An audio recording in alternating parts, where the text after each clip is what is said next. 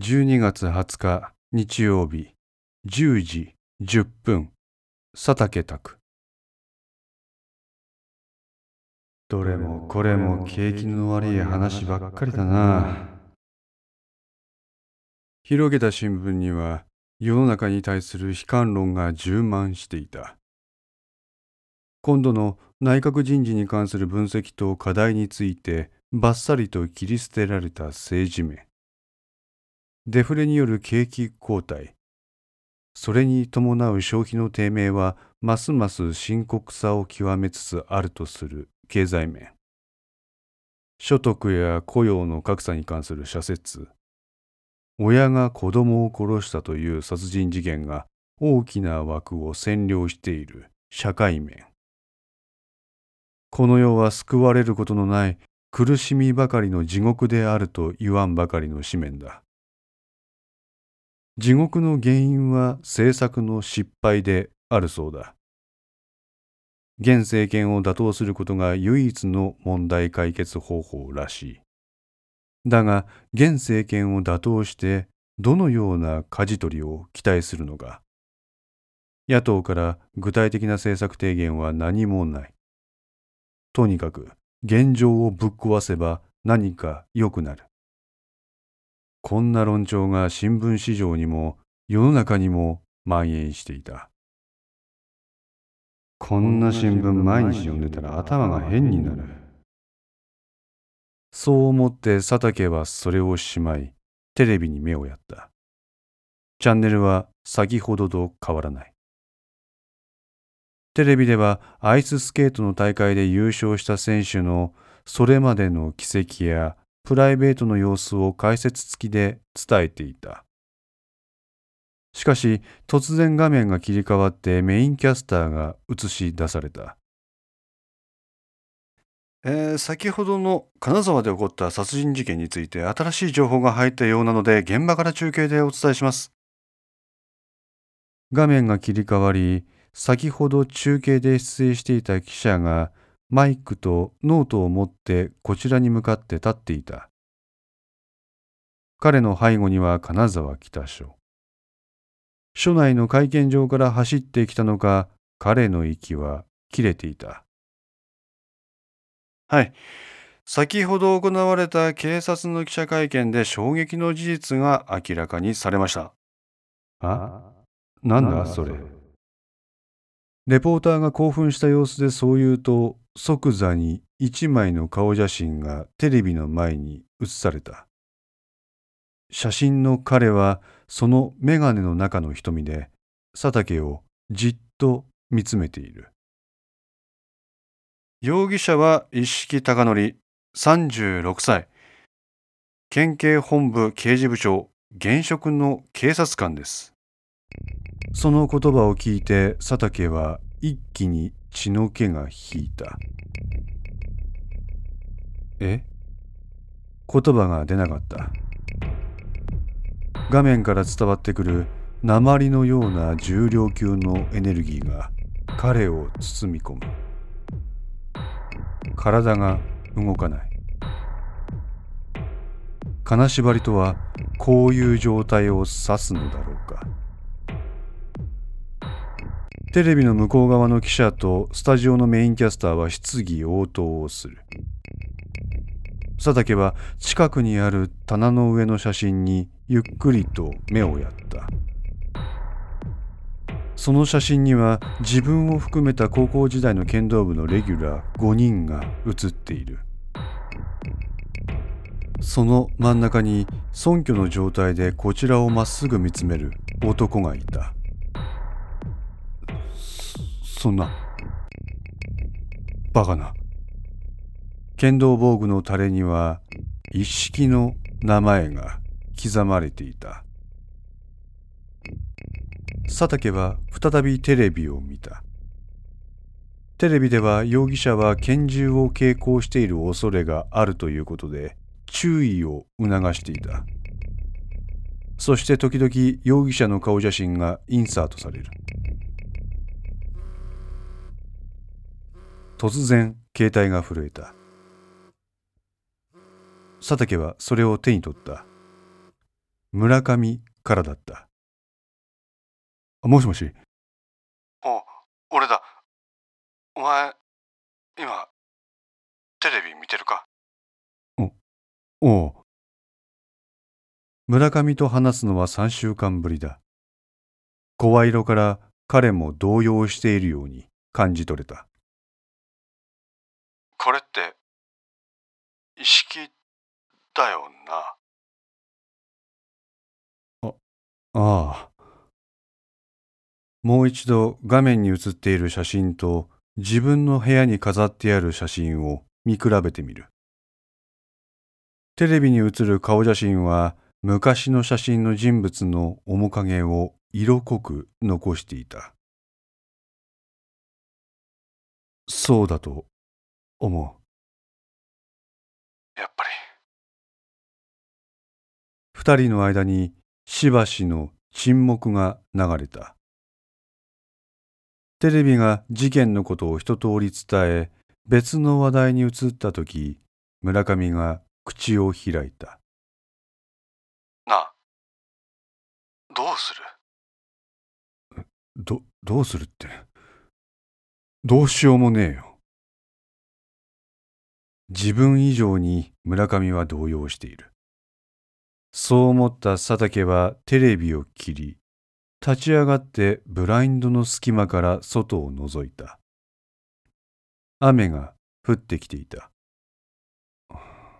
あの、村上さ、お前、あいつと連絡取ってんの？誰だ？あいつって意識だよ。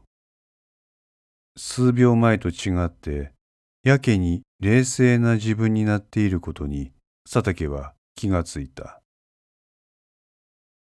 いや取ってないなんだ？いやな。あいつ警察官だったって、俺、今、テレビで見て初めて知った。ああ金沢にいるってことも初めて知った。ああだからその程度の付き合いの男なんだよ。えなんだお前その冷てえ言い方先ほどまで動揺していた村上の言葉に多少の土器が含まれていた。佐竹はそれを無視した。な、今はそんなことで動揺している場合じゃねえだろどういうことだよう。お前も俺もなんだかんだって忙しいんだ。高校時代にちょっと付き合いがあった程度の友人の心配なんかするよりも自分のことを考えた方がいいんじゃね？携帯の向こうで村上を呼ぶ女性の声が聞こえた。ははは佐竹おめえずいぶんと冷てえこと言うんだなんだよ。曲がりなりにも高校時代に同じ釜の飯食った仲だろ？でその時の経験は今の俺らに大きな影響を与えた。お前もそうだろそれとこれと何の関係があるって言うんだよ。確かに俺はあいつとは連絡取ってない。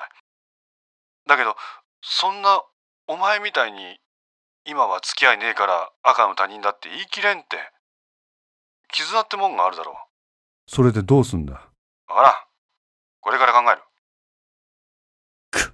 相変わらずめんどくせえ男だな。佐竹は呆れた。いやーお前がそんなに白状な男だと俺は思ってなかったよ仕事が入ったまた連絡する通話を終了し、佐竹は深いため息をついた。そして高校時代の写真を手に取り、それを見つめた。自分は今まで困難や悩みに直面したとき、よくこの写真を見てきた。血のにじむような練習を積み重ねた。部員間でいろいろな圧力もあった。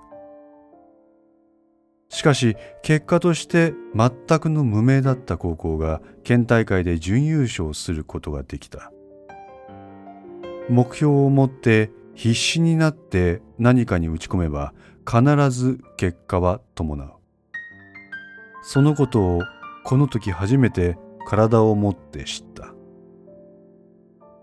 高校時代は佐竹の価値観に大きな影響を与えた時代だったしかしそのかけがえのない時代を部長として牽引してきた男が重大事件の被疑者として現在捜査の対象となっている。何かの間違いかもしれない。どうしても受け入れがたい。本当にあれは一式なのだろうか。だが高校時代の面影がしっかりと残っている写真に写った彼の表情から考えると同一人物と考えるのが妥当だ。佐竹は自分の気持ちの整理ができないでいた村上には突き放した発言をしたがそれは自分の混乱ぶりが表面に出ただけのことさっきの発言のように振る舞うことが自分にとってできる唯一のことだとも分かっている。意識とは高校卒業時から一切連絡も取っていないし、その方法も持ち合わせていない。そんな疎遠な関係である人間のことを親身になって考えることができない。村上は絆と言った。絆を持ってそこまで意識のことを考えることができる村上が羨ましくもあった。赤松と鍋島はこのことどう思ってんだろう。佐竹は自分と村上、そして意識と共に映っている残り二人のことを考えた。振り返ってみれば、あれだけ皆で打ち込んできたにもかかわらず、高校時代の剣道部の同窓会のような催しは一度も開いていなかった。部長の意識の温度がなかったからというわけでもなく、なんとなく燃え尽きた感じから自然とお互いが疎遠になっていったためだ。佐竹は村上とは偶然クラスが同じだったせいか、部活を引退後も交流を深めていたが、他の三人とは学校ですれ違う時に軽く挨拶する程度だった。そんな中でたまにはみんなで集まるという発想も生まれてこず、なんとなくお互いがギクシャクした感じを持ち、そのまま疎遠となっていっ。それから赤松とは今から三年ほど前に偶然高林坊でばったり会ったことがある。その時になんとなく近況などを少し話をして連絡先を交換したがそれ以降どちらからも連絡を取っていないあ赤松の家は花屋だったよな自分の得意先にも花屋がいるので朝早くから夜遅くまで働くその意外なまでの重労働について佐竹は分かっていたクリスマスも近くなりポインセチアのような季節物の花や、プレゼント用の花の販売で忙しくなるのはさることながら、葬儀やブライダルを抱えている花屋の多忙さも佐竹は知っている。そういった事情を知っているだけに、佐竹は連絡するのに躊躇した。行ってみるか。どうせ自分は何も用事がない。全くの休みだ。あれやこれとつまらないことを考えているくらいならば、外の空気を吸いに出てみるのもいい。そうすれば少しは気持ちの整理もつくだろう。それに、現在の赤松もどんな仕事をしているか知りたくなってきた。佐竹はタンスの中からグレーのニットと白いシャツを取り出した。若干の湿気を帯びた冬のシャツはそれを着た佐竹の肌に冷たい刺激を与えた冬の着替えは生地の冷たさに対していちいち身構えなければならないので大変億劫である佐竹は着替えると残っていたコーヒーを飲み干し車の鍵を持って部屋を後にした。